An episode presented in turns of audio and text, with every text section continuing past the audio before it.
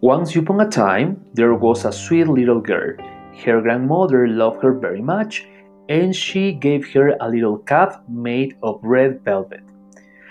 Because it suited her so well and she wanted to wear it all the time.